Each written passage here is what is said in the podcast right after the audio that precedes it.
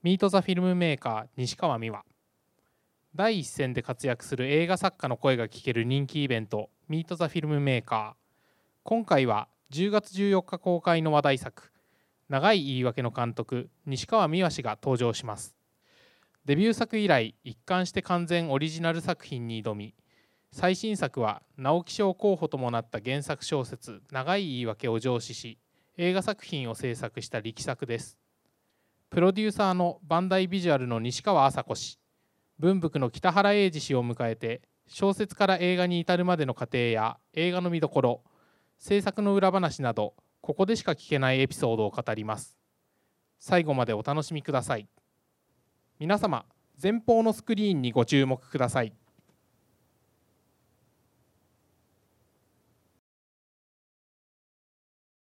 津村さんが奥様の遺骨を両腕にしっかりと抱えて出ていらっしゃいました。事故現場の山形に向かわれて亡骸と対面されて3日。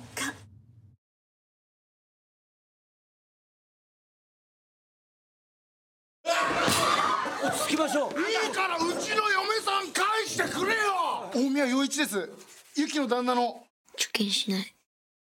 大宮さん留守番すればいいんだよね。週2回僕らしくないですか？子供の面倒なんか見て。先生奥さん亡くなってからちゃんと泣きましたか？一度でも。そもそもこういうことにも書かなきゃあんたもう書けないんじゃないんですかって言ってんすよ。先生は私のこと抱いてるんじゃない。誰のことも抱いたことはないですよ。お母さんだって勝手に死んだし。着るにも食うにも困ってのたちまってよ思い通りか？ざまあねえんだと言ってえか？クソがだクソがだ私は暴力だ！僕はね夏子が死んだ時他の女の人と寝てたんだよ。君とは全然違うんだよ！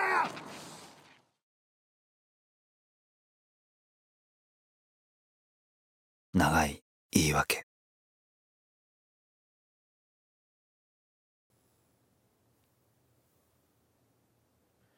それでは本日モデレーターをお務めいただきます。門馬祐介様にマイクをお渡ししたいと思います。皆様拍手でお迎えください。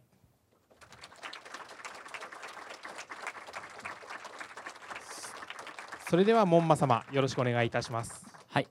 えー本日はお越しいただきどうもありがとうございます。モデレーターを務める門馬祐介です、えー10月14日から公開になります。映画長い言い訳公開記念、えーミートザフィルムメーカーこれより始めたいと思います、えー早速あの今日のゲストの方をお招きしたいと思いますので大きな拍手でお迎えください。西川美和監督そしてプロデューサーのお二人西川麻子さん北原英二さんです。どうぞ。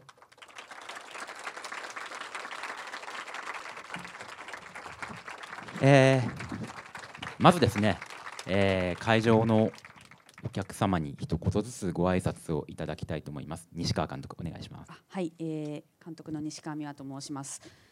今日はすごく暑い中こんなにたくさんお客さんが集まっていただき本当にどうもありがとうございます。えープロデューサー2人と壇上に上がって話をするっていうことはめったにないんですけれども、あのー私たちのような映画作りをしている人たちがどのように企画を立ち上げたりしているかっていうことを今日はちょっと話をできればなと思っておりますので、えーぜひ最後までお付き合いください。よ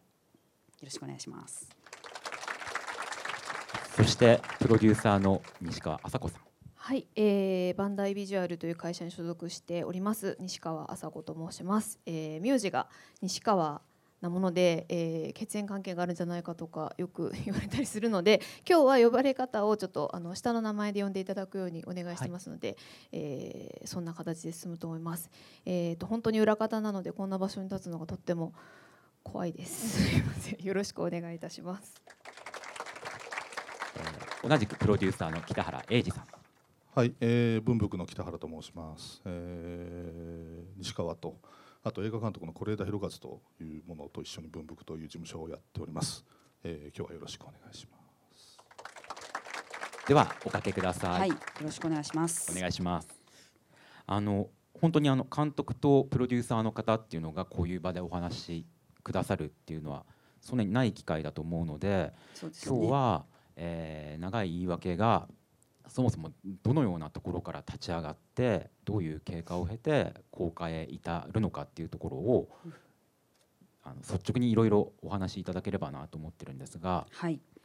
あのそうですね。最初はまず西川監督に、はい。えー長い言い訳というのがどういうところから本当にそのゼロのものからどういうところでこうアイデアとして出てきたのかっていうところからまず伺いたいんですけど。はい。2011年に私は2011年って5年前ですか。5年前に私はあの「夢売る二人」という作品を制作しておりまして、えーちょうどクランクインがいつでしたかあれね。8月8月か。そうですね。はい。2011年の8月にクランクインして、まあ、す撮り終わったのが2012年の1月なんですけれど2011年といえば3月に東日本大震災が起こり、まあなんでしょうそのああいう電力供給もねままならないような状況になって、えー8月のクランクイン大丈夫なのかという状態があったんですけれどもね、まあでも、うん、直後じゃないので、えー順調に進みまして8月にクランクインして89と取りました。で少し空けて1月に冬編の撮影というのがあったんですけれど、ちょうどその2011年の終わりぐらいに撮影と撮影の合間ぐらいに今回の企画を思いついたような記憶があるんですね。あのやっぱり震災があっていろんなうーんそこでいろんなものを失って家族とも離れ離れになってそのままになってしまった人たちの物語物語ではないですね。あの実体験がたくさんの形で報道されてそういうものを数多く私たちも目にしたと思うんですけれども、そういう中でこうふとなんかこう最愛の人を失って大変悲しみに暮れているという家族たちはうーんがカメラの前にさらされているわけだけど中にはその朝喧嘩別れをしてそのままになった夫婦だとか、ね、あの仕事仲間だとかそういう関係もあったんじゃないかなとふと思ったんですねたくさんのものを見た末に。これそういう関係性のままなんかその後味の悪い後悔をずっと心に抱えてその後の人生を立て直していかなくちゃいけないってどんな感じなんだろうなと思ったことを何かの形で書き留めておいて、とりあえず「夢売る二人」という作品を世に出すのが私の仕事なので、えーそのまままた映画の撮影に入り2012年の春に仕上げたんですよね。はい。で2012年のあ夏公開？秋公開、で2012年の9月に公開して公開が一段落経った時にようやく、え1年前ぐらいに考えたあのネタを物語にしていこうかと思い2012年の末から私はリサーチなどを始めました。うーんあのそこから監督自身の中でさらにまあこの映画に向けた動きっていうのがまあ活発化して、うんでどんどんその話としても立体化していくっていう作業になったと思うんですけど、うん。まあどこかの時点で、今日お越しいただいてるようなプロデューサーの方に、うん。こういうことを考えてるから、うん。この映画をより具体的に前へ進めたいんだっていうふうに多分相談する段階っていうのがあるわけですよね。そうですね、うん。えー西川麻子さんは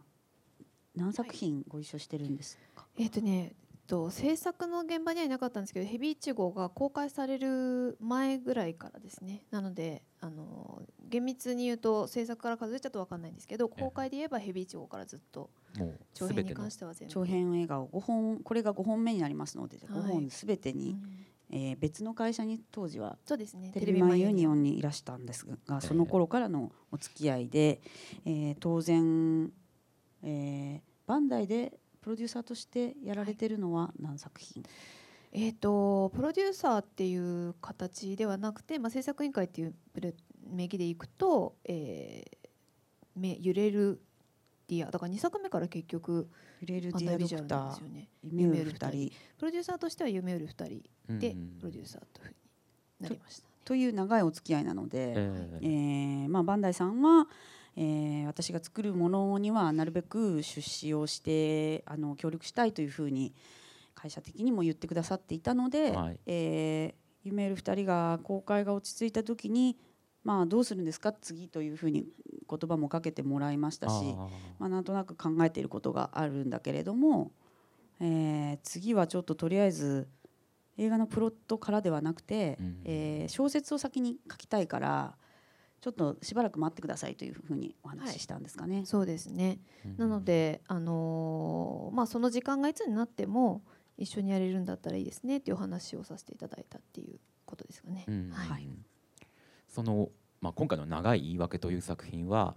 まず小説の形で世に刊行されてその後で映画が公開されるという順番になってるわけですけど、まあ、今おっしゃったみたいに西川監督の中でまず小説に仕上げたいっていうお気持ちがまああったわけですよね。はい、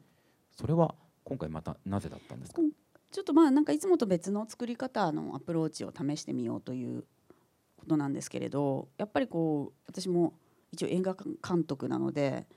映画の企画を立てるっていうことが自分の仕事の最優先だと思って今までやってきたんですね。なんかアイデアが湧いても、とりあえず単純なあの A420 枚以内ぐらいの企画書を書いて、それをもとにプロデューサーたちに相談をし、で、まあ、座組というか何社出資してもらうかとかどれぐらいの公開規模で考えるかみたいな予算はどれぐらいにするかっていうことをプロデューサーに整えてもらいつつ、えーゴーサインが出たらシナリオを書いてうん。その後で撮影をして作品を完成した後はもうあとは好きにしなさいっていう状態なのでその後でまあいろんなこぼれ話も含めて小説を自分で書くという経験は今までもしたことがあったんですね。これまでの小説はそのような形で作られていたと。それで2冊ぐらい書いたんですけれど、あのなんて言うんでしょう。やっぱり映映画というのはやっぱり予算がかかるし、あのやっぱり2時間前後で話をまとめなければならないという、うん、まあす言ってみれば制約がありますので、その中でしか話をこしらえないんですね。で書きたいけど書かないことっていうのがたくさんあって、まあ、今回はもう5本目なのでちょっと時間は余計にかかっちゃうけど最初にその制限なく自由に話を書いてからそれからプロットを起こすという逆にしてみたらなどうなるかなという、まあ、実験をしたかったのもありまして、えー文藝春秋さんで小説をまず書くとえいうことをいたしました。そのせいで、えー、10 2000で小説の第一項が上がったのが、えー、2013年の11月、はい、になるんですね。でその2013年の11月の中旬ぐらいに上がった小説の第一項を西川麻子さんで文福の北原さんにも見せたのかな？そこでどうなんだろうね。ちょっと遅れてだったかもしれないですけどね。うんうんうんとりあえずでもこのような話ができましたということで西川麻子さんには、えーお送りしたと思います。はいうんそうですね。でプロデューサーの方としてははい。それを見た、まあ、通常だったら先にプロットみたいなものを見るはい。代わりに、はい。もっとその全体像としていきなりまあ見たっていう形になったわけですよね。はい。プロデューサーの方はそれを見て、うん。なんか特にどんなところに着目されるんですか？えっとまあ、その多くの方がどうなのかわからないんですけれどまあ非常にその内面的な話である、まあ、小説っていうこうスタイルのこともあるんですけどやっぱりすごくどこう一人の主人公の思いっていうのをこう追っていくような形で、まあ、小説読めますよね。で読んでじゃあこのお話がすごく大きなダイナミックなアクションがあるとかそういうことではないし、まあ、何かファンタジーが絡んでくるのかってそうでもないしっていうことでまあ純文学的な内容をどのように映画化していくのかっていうことに関してはあのーまあ、考えはしましたよね。どのぐらいの方々に届けていけるのかなっていうことと、まあ、それをじゃあ映画っていう形で、まあ、商業だと思うのでそこでじゃあどのぐらいの規模でどんな予算でっていうことをイメージはやっぱりしていってで監督にはそのお話はやっぱり一回確認というかさせていただいて、まあ、こういう一人の男の、えー、心が変わっていく、まあ、物語ですよねみたいなことで。でそれをじゃあどういうふうに映画にしていこうかっていうことを、えーまあ、監督の希望もやっぱりそこでは出てきたりとかしたので、それはあの交えながら。はい、な何を言いました？私その頃やっぱりなんかあのー、一番は子供っていう話だったんじゃないかなでその中でまあ出てくる。はい、子供を取ってみたいっていうチャレンジがあったというのと、まあ、あとはもう一つは実はもう2つ大きくあると思って子供と時間をかけるっていうことだと思っていて私個人もその時間はかけた方がいいってすごく思ってたんですよね。それなんか前に北原さんにも多分一回相談っていうかしてるんですけどあの時間をかけた方が良いものができると思ったんです。それはちょっとまああのずっとご一緒してきてこれまでの脚本開発の時間のかけ方であるとかまあ、ちょっとその夢よる2人の時もうちょっと時間が足りなかったって個人的に思った部分があってこれはやっぱりその脚本を開発していくにあたっては十分な時間をかけてやってほしいと思って思ったっていうのがあってでその後やっぱ撮影も逆にこう時間をかけたいということがあったのでそういう意味では本当にいろんな意味でたっぷり時間をかけて作っていったような感じでしたね。あ北原さんにも伺いたいんですけどその時間っていうのは、えー、今回の作品っていうのは実際にそのほぼ1年間の撮影期間っていう、ね。はい、その時間のかかり方もしてますけど、うん、それだけでなくもっと何かこうゆったり時間をかけて作っていきたいっていうそういう意味なんですかね、うん、あの僕はどっちかというと今回はあの撮影の実作業にかかるところのえーとまあ、そのプロダクションどことやるとか、えー、あのスタッフどうするとかキャスティングどうするとかっていうところも含めて実際に実作業に近いところでやったんで、はい、えーとまあ、もちろんそのキャスティングから撮影まで1年ぐらいかかってますよね。多分一番最初にかかってますし。さんが決まってから1年以上た、えー、1年か、えー、そうですね。ちょうど多分4月ぐらいに2014年の4月ぐらいに声かけてるはずなんで。まあ、それも時間かかってるし、まあ、でも撮影ですね。撮影時間かかってるのが一番やっぱ贅沢ですね。スタッフがどうしても大勢いるんですよ。今回だいぶ少なくはやってるんですけど、人がかかるとお金もかかるっていうのがあってですね。だからとはいえあの春夏冬は少なくとも撮りたいっていう希望が最初から強くあったので、まあ、その辺をちょっと予算的にもいろいろこうご理解いただけるプロダクションとえー、一緒に、えー、やってったっていう感じですかね。あの多分その、まあ、今回はまず小説の第一項が上がって、うん、そこからプロデューサーの方々とそうやってまあすり合わせが始まっていったわけですけど、はい、その中では当然まあそういった撮影にどれだけの時間をかけられるかっていうのは、うん、その先のどれぐらいのその規模の映画になるかとか、うん、もっと言っちゃえばそれってまあどれぐらいのヒットを見込める映画になるのかとか多分そういったことをその先をだから見据えながら皆さんお話をされてったっていうことですよね。そうですね。そうですね。ねやっぱり、うん、あのまあ私は特にその自分がやっていることが頭企画の頭ともう最後までっていうその全部いるつもりではいるんですけどやっぱ現場って私実は自分はそんなに深く関われないなって思っているところがあって、まあ、鼻からちょっとやっぱり制作のプロデューサーさんをちゃんとしっかり立てたいっていう話はさせていただいたんですけど、あのー、いいものを仕上げてくださるっていうのはもうかなり確信があるためにそれそこ以上にやっぱりどういうふうにしていったら西上はっていう監督の作品がしっかりとあの成功してでそのまた次のステップへ行けるのかっていうこともやっぱり一つ仕事だと思っているので。まあ、そういう意味ではあのこれまでずっとご作品ご一緒させていただいたことで考えていくと、まあ、この段階ではこういうことをやった方がいいんじゃないかっていう提案の仕方であのお話をしたんですけどなので今回はまあ1年間をかけるということがありながらもそういう意味ではすごくすごく小さなバジェットだと思ってるんですね。やっぱりそのもっともっと多分あの予算をかけて取られる現場もあるでしょうからそういう意味では本当に少人数体制っていうことだったりあのいろんな制約をね逆につけてしまったのかなとは思っているんですけど、まあ、それがあの結果的にはす素晴らしいあのすごく親密な映像になっているとも思いますので。まあ、自分としては結果オーライと思ってるんですけど。予算っていうのはどうやって決まるんですかあれ？予算はですね、まあ、実際本を読み あの、えっと、そう予算をね言われるけど、ええ立ててくれるんですよね。まあ、そしてあの LINE プロデューサーがちゃんといらっしゃってですねこの時期こういうことがあるんであればこれだけの人数が必要ででそれにはこれだけお金がかかってっていう予算書がちゃんと出てくるんですけどまあ、それを見ながら果たしてこれは必要かとか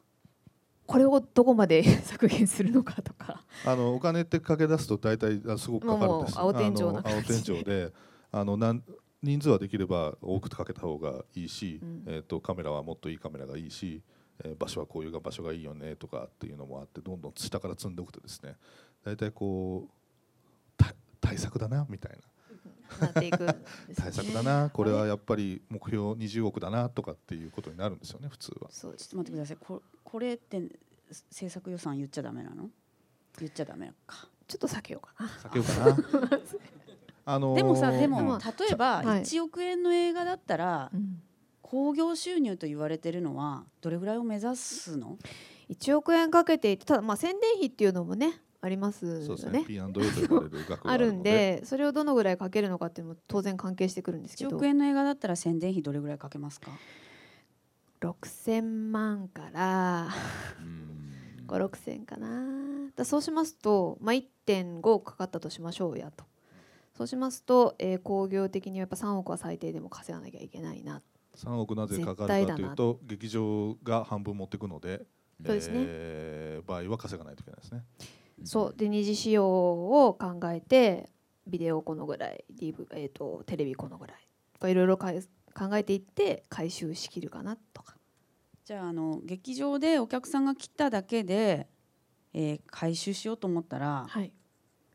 1億の映画でな何億ぐらいなので、まあ、3億は超えていかないと嫌だなっていうじゃなくて、ね、はい、3億でも足りないですからね。3億でも足りない、はい、だから目標でいうと大体4とか5とかっていうんですかね。そうですね。きっとそういうふうに言いますね。5億目指しましょう。ね。結構お金稼いでもなかなか私たち黒字出ないっていうことですよね。つまりは。黒字は出ない、ね、そうなんですよ皆さん、ん、そうなんですよ。そんなに潤っている感じはしないです、うん、えでもちょっと待ってください。えっとシナリオができますよね、はい、シナリオができたらまず LINE プロデューサーがそろばん弾くのが先なんですか？それとも一番偉いあさこさんがこれぐらいで取れっていうんですか？どっちが大体のいやあの取れとは言わないですけど大体の感じはなんとなくあるんですよ。ぱそのこのぐらいかなっていうさすがに。でその上でじゃあそれを現実に落とし込めるかっていうことで計算していきました。そうするとやっぱり足りませんとかなるんですよね。でそれがじゃあいくら足りないんですか？何千万です。今回どうだったんですか？最初にぼんやりまあ。はい。ぼんやり持ってたのより若干超えてまして。えっ、と超えてたと思います。青いプロモーション青いプロ青いプロという制作会社の LINE プロデューサーの伊藤さんという人が入ってくれて、はい、朝子さんがこれぐらいかなと言ったのに、まあこう合わせながらシナリオを読み込んでいったところ朝子さんこれぐらい足りませんと。そうですね。なりましたと。でなりましたところでやはりその大きなお金ですからあのどうしましょうっていうのがあって、まあ、その時にはもうだいぶ委員会どういうふうにじゃああのお金を集めようかなっていうのも見えていたので、まあ、その方々に最終的にはこのぐらいになりそうです。大丈夫でしょうかっていう確認を取りながら、まあ、結局思っていた予算より若干増えたところでお金を、まあ、出資金を集めたっていうどれぐらいの割合でみんな同じ額出すんですか？あ違います違いますそれはあのやっぱりその制作委員会って皆さんなんかどういうイメージだかわからないんですけど、あのー、聞いたことはあると思いますよね。そうですよね。制作委員会って日本結構独自のやり方で、やっぱりスタジオと言われる大きなあのー、映画がななくなっていった日本では、各いわゆる利用する窓口ですね。その劇場じゃあ映画の配給しましょうとか、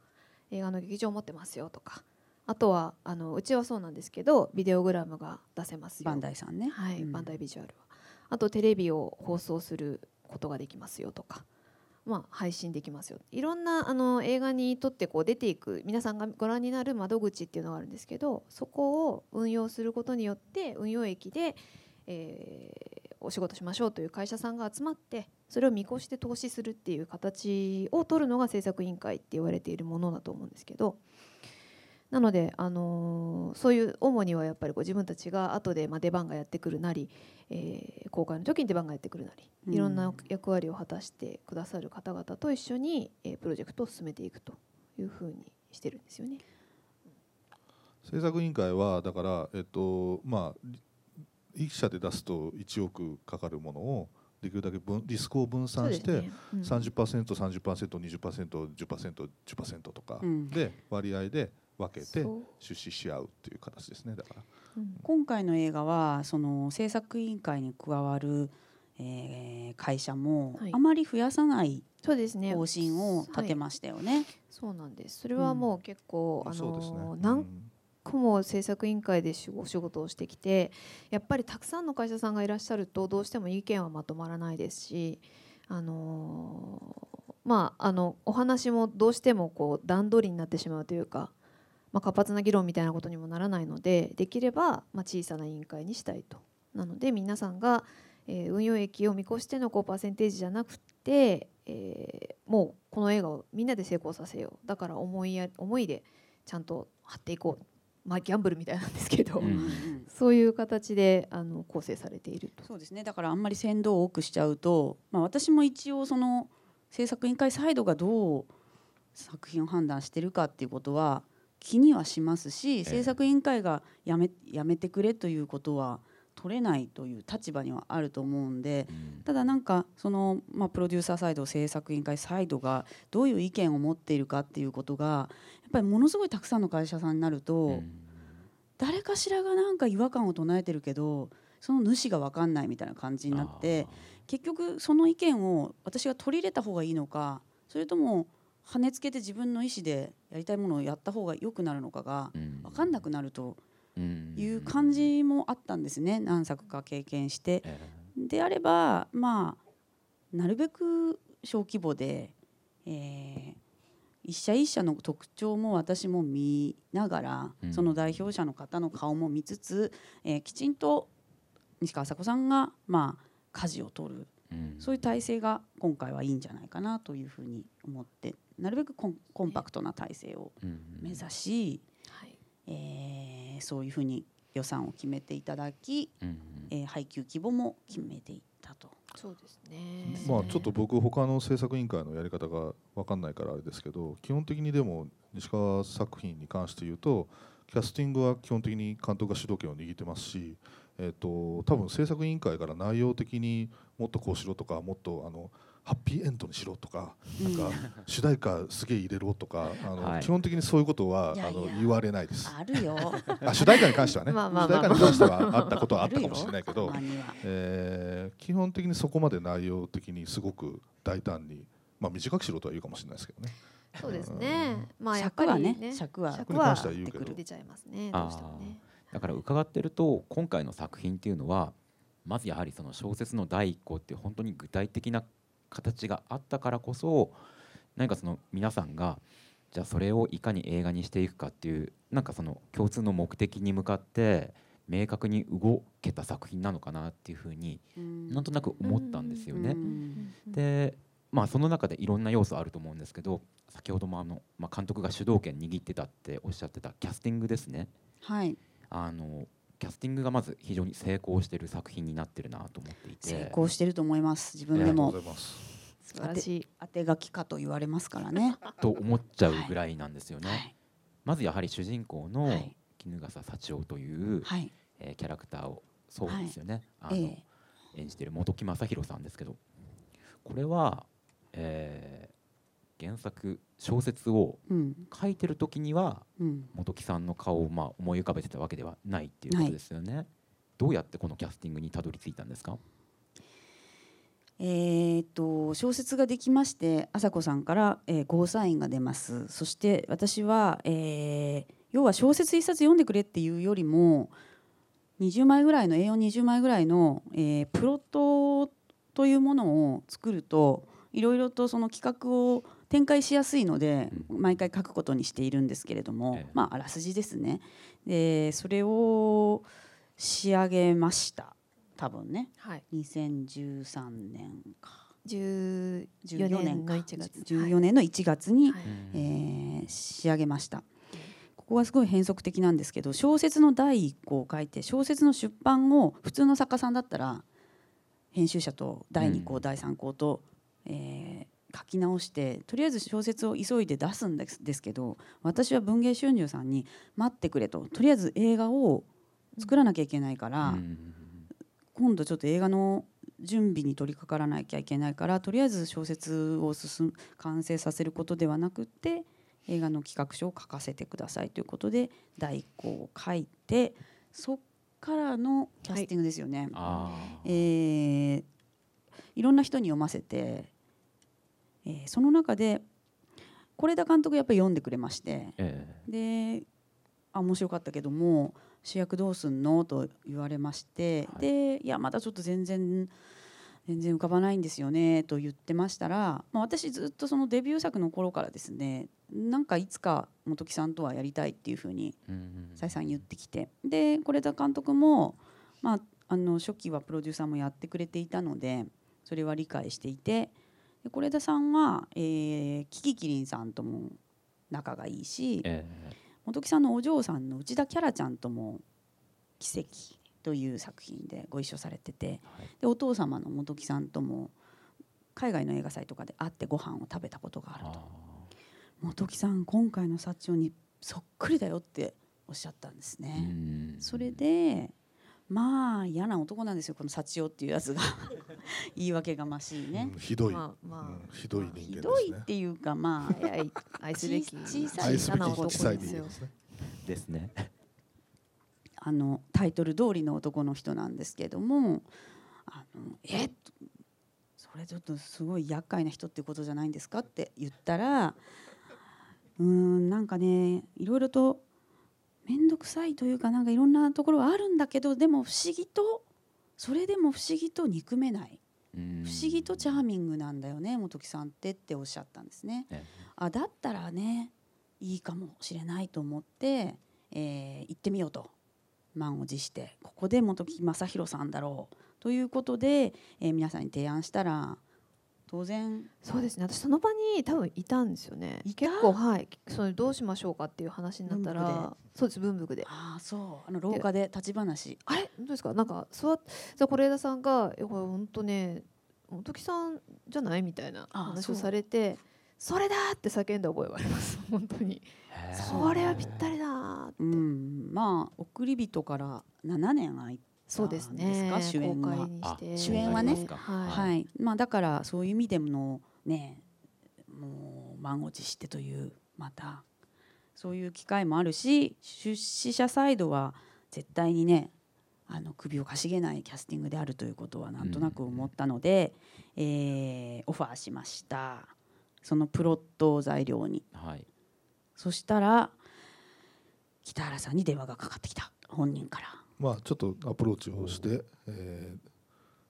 電話かかってきていきなり何何分ぐらいだったかな30分ぐらい喋られましたかね、えー初対面の初めましての電話でものすごい喋り出してですね。止まらないんでしょう。えー止まらなかったですね。でまあとりあえず会いましょうって話になって、えー監督と2人でどれぐらい喋りましたかね一番最初の時。うん3時間弱。3時間弱喋りましたね。へえいきなり来て。随分いろいろ。はいこんな話はああでもないこうでもないこうでもないってずっと言ってるのを、ええ。まあ、聞いたという感じですね。まあそれがスタートでしたねすべてのねまあこの人しかいないって思いましたよね。思いました、だからね。確信を持ちましたね、あの この人だなと。私でいいの？ってずっと言ってるっていう。そう。本木さんご自身のことを私とか私とかって,、ね、っておっしゃるんですね。すごくおっしゃるんです西川さん本当は私とやりたいと思ってないでしょみたいなことを2時間半言って帰るという。私は文福向きじゃないとかね、えー、なんか散々ねこれでさんにも言われて別になとかって言ってますね。そうそうそう。そういったことからまあ本木さんに決まり、ええー 私はあこれはもう間違いないと思ってシナリオを書くという作業に入りました。だから主演だけ決まった状態で、えー、脚本の第一項を書くという作業をしましたね。そうですね脚本の第一項を上げてようやく、えー、文藝春秋にお待たせしましたということで小説の仕上げにかかる。で脚本の第一稿ができたらさらにキャスティングが進められるので、えー、もうスタッフにいろいろこうキャスティングの材料とかを調べてもらいながら、徐々に私の意見を言いつつアプローチし、うん、で子供子供のまず子供のオーディション、ね、オーディションはゆっくりやりたいと。なんか昨日決まった子を1週間後にクランクインさせるっていうんではやっぱりちょっといろいろ心の準備もこっちもないし向こうもないだろうっていうことで、えー、まあその準備期間も含めてその子どもたちも多少慣れておいた方がいいだろうということで、うん、結構早い段階から始めそうですねリハーサルというか顔合わせ早めにやりたいとかっていう希望もあったりとかですよね、うん、ちゃんとやってやっていきたい2014年の夏ぐらいから子どものオーディションを始めましたが、うん、子どもというのはやっぱりすごく成長が早いので、うん、要はね当時まあ設定では4歳児っていうことで初めね,、やろうとしてたから3歳児とかが来ちゃうんですよね。3歳児が来るんですよ当然。まあもうその時点で次の年の、えーと、春から冬にかけて取ろうってのも決めてたので、うん、あの3歳児でしたね最初はね、一番ちっちゃいもう言葉通じないっていうかもう。いやまあそうです本当に言うこと聞かないと言うこと聞くとかいうレベルじゃないですよ、ね、言うこと聞くとかじゃない本当に、もう素材探しでしたね、完全に。私アナ雪歌える。私もみたいなことで全員のあのアナ雪の歌を聴いてるみたいな。そういうオーディションを経てですね。あの何回か。それも延べ300人ぐらいあったのかな。子供たちねお兄ちゃんとね、あかり役、はい、あかり役の白鳥玉木ちゃん。ですね、うん。はい、私自身もその子供としっかりやるのは初めてでしたし、あのー、慣れていないので、うん、まああのー、時間を取りたいと言ったんですけれどもなんだろうまあやっぱりその、うん、子役もいろいろでしょうけども今回はなるべくこうなんて言うんでしょううまい子役さんじゃなくて、えー、その子供の子供らしさというものが取れればいいなと思ったので、うん、あの演技経験がなるべくない子たちに集まってもらって、えー、オーディションをしたわけですが、えー、北原さんは是枝さんの現場では監督助手という立場で、あの監督の横に張り付いて何作も見てきた人だし、はい、要はこれで是枝映画のまあ、子役演出のようなものも見てきた人だから、えー、えー、北原さんにもずっとオーディションは付き合ってもらったし、まあ朝子さんにもずっと見てもらって、まあ、みんなで、ね、そうですね、どの子がいいかというのをゆっくり選んでいきましたね。はい、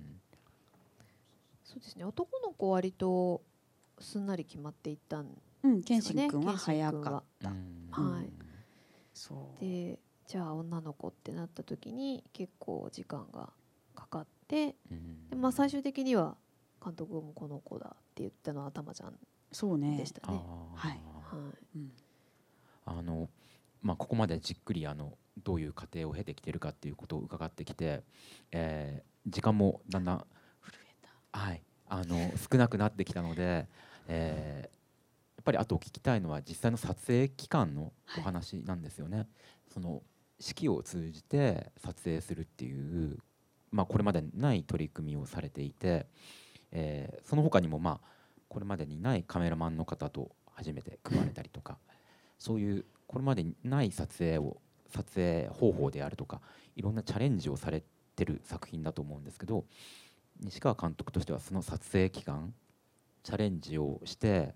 どんな手応えを感じてあるいはどんな苦労をされたのかっていうお話を伺いたいんですが。うん。そうですね。どうどうだろ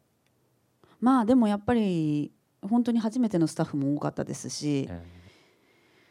ー、なんだろうね。やっぱり一番苦労したのはやっぱ子供ですけどね。うん。やっぱりなんでしょう。彼らを彼ららしくのびのびと撮るということがうん私の師匠の是枝さん上手な人なんで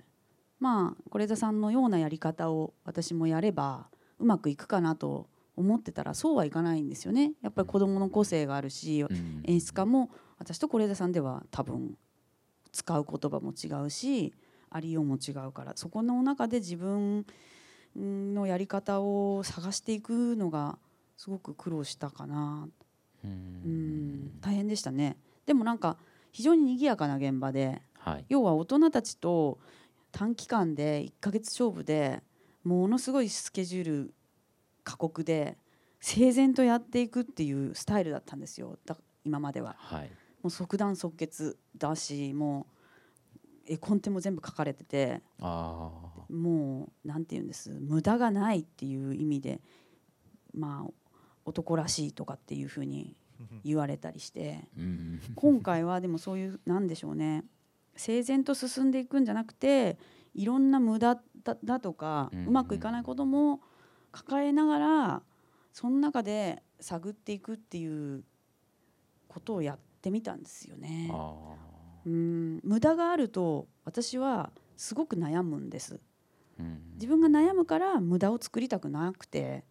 今まであえて無駄というものを省いてきたんですけれどもまあだから悩みました本当に。私がこれでいいって言ってんのに北原さんが横から「えもうワンカットこっちから取っとかないといいんですか?」みたいなこと言うから「えー」って思いながらもうもう私は終わりにしたいのに「絶対取っといた方がいいですよ」みたいなことをボソッと言うので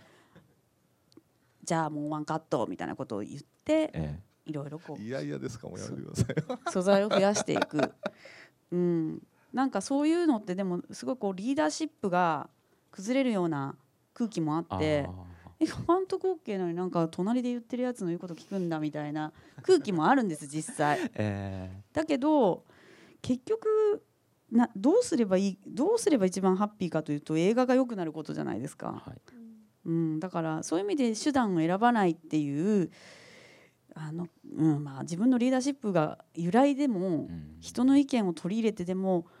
あの結果を良くするっていう貪欲さは、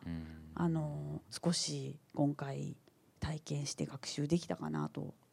いうふうには思いますね。なるほど。はい。あのこれだけあのお客様も来ていただいているので何かあの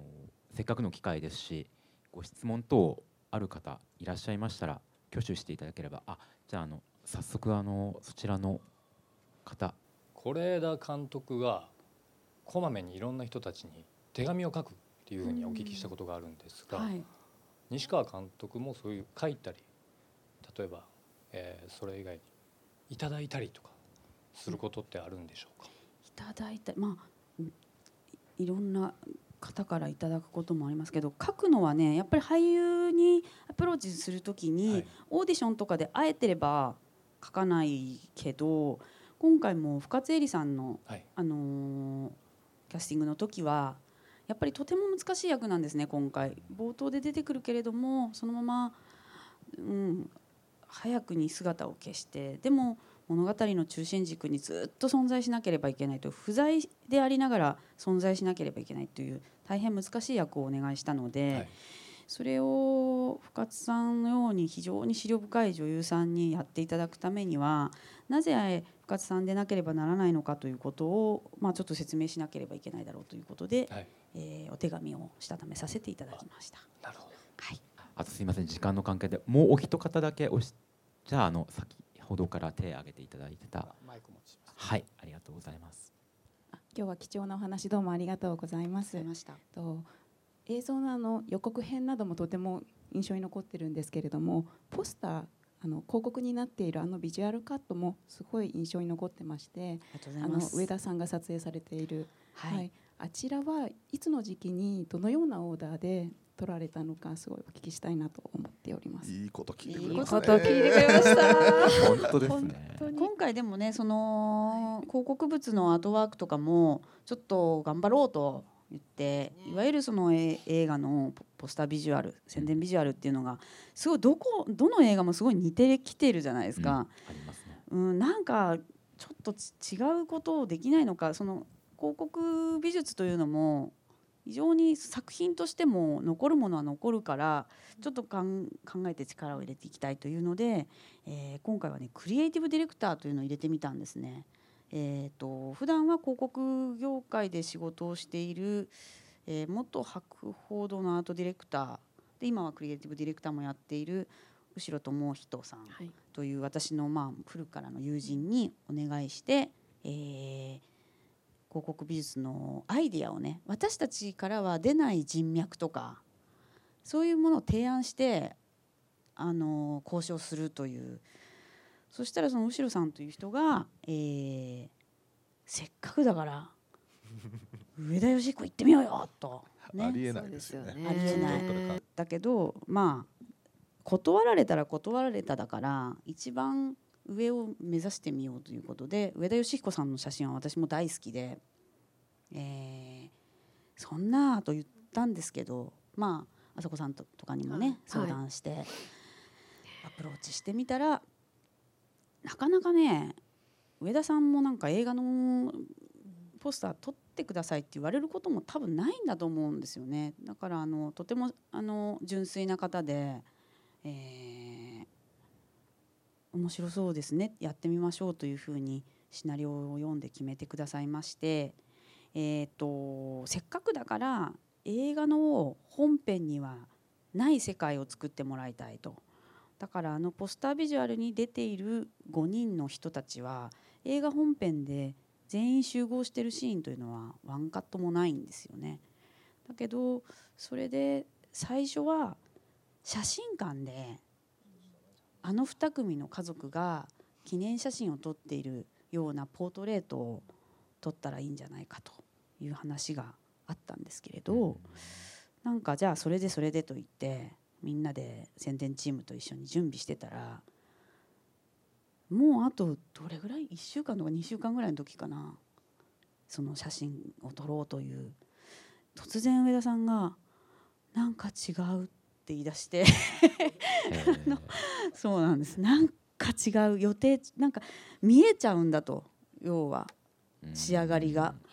それがなんかうんい悪くはないけど見えるのかなって言い出してどこか映画のロケーションでいい場所はないですかと。とにかくなんだっけなんつったんだっけもしかしたらありえたかもしれない穏やかな一日というのを撮りたいんだっておっしゃってだったら私たちは九十九里浜に撮影に行くんでそこのロケハンは完了してて交渉もしやすいと思いますと言ったら「ああいいですね」とおっしゃって、急遽変更、急遽変更した。当日台風。当日台当日台風でしたね。それは奇跡的にどこう、のザーザーぶり。うん、奇跡的にうまく取れましたね。で上田さんはもうすっごい忙しいしキャストもそんなみんな忙しいから1日しかないと、雨だった時どうされます？って上田さんに聞いたら雨でも撮りますっておっしゃってたのに当日の台風を見てこれじゃ撮れないって言われたという、ねあのね、出発を拒む上田さんだったんですけれどもあの先発していた、えー青いプロのプロデューサーが「こっちは晴れてるぞ」と「そうなんですよねいいから来い」という電話をくださって、みんなで出発し撮れたのが晴れあのあのポスターですね。でもなんかうんいろんなイメージが膨らむというかやっぱり映画とは別の世界観ができていてうんまあ、あんまり私は使いたくない言葉だけれどもあこれがアートというものではないかなというふうに思います独立した世界があって、ええ独立した物語が流れていると思って大変、えー自慢の一品です。ね。素晴らしいビジュアルが出来上がってますよね。はい。えっと、本当に多くの皆様にお越しいただいてありがとうございました。えなんとかこの作品をですね、まあ、本当にプロデューサーとしては心から皆さんに見ていただきたい、一人でも多くの人に見ていただきたいので、本当にありがとうございました。北原さん。えーあのお話しした通りずいぶん長いことあの時間をかけて作った作品です、えー西川の作品は大体あのオリンピックぐらいあの時間があのオリンピックがあるたびにあの公開みたいなことにもなりますので次のオリンピック、えー、東京東京の 東京オリンピックまであのかかると思いますのでそれまでちょっとあの、えー、とりあえずあのこの作品を、えー、見ていただけたらと思見ていただけたらなと思います。よろしくお願いします。では西川監督、はいえー、本当にどうもありがとうございました。私自身もプロデューサーとこういうふうに話ができるのは初めてなので新鮮でした、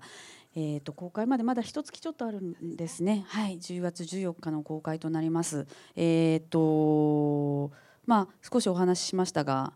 非常にしっかり時間をかけてあの練りに練った作品でまあ、あのやっぱり作り手なのでできた瞬間からいろんな後悔はあるんですけれどでもなんかこう今回は今まで自分が作ってきたものとはいろいろスタイルも違う部分もありますし、あの後味も違うというふうにご覧いただいた方からもご意見いただいてますのでぜひあの劇場で絶対劇場で見るのがいいと思うんですよね。あの